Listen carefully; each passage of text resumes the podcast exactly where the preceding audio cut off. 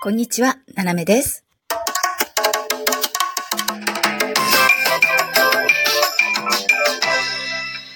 改めまして、こんにちは。世界の隅っこからななめがお送りします。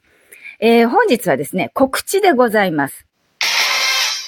えっと、くがつのとおか、えー、日曜日ですね。この日本時間の、えー、にじゅうじさんじゅっぷん、夜はちじさんじゅっぷんからですね、えー、斜め枠でですね、タローマンについて語る、えー、枠を開きたいと思います。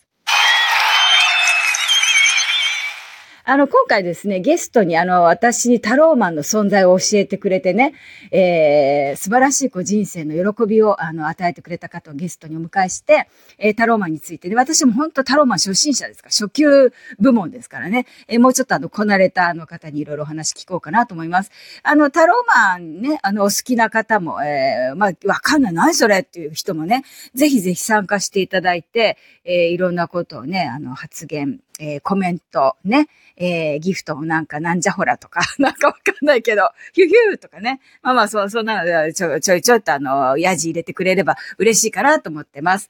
えー、そういうわけですね。タローマンね。あの、素敵なタローマンですよ。本当に。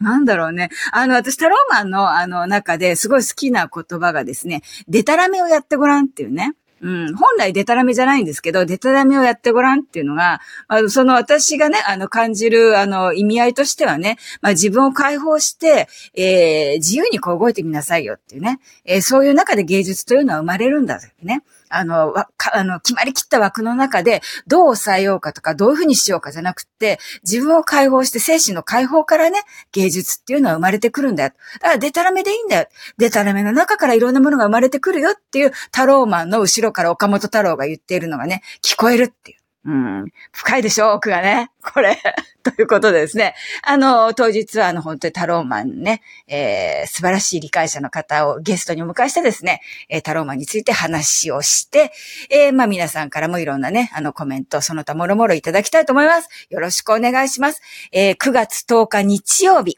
えー、夜のはちじさんじゅっぷんね、えー、日曜日の夜はちじさんじゅっぷん、お忙しいことでしょうが、ぜひぜひ、えー、ご参加くださいませ。ななめでした。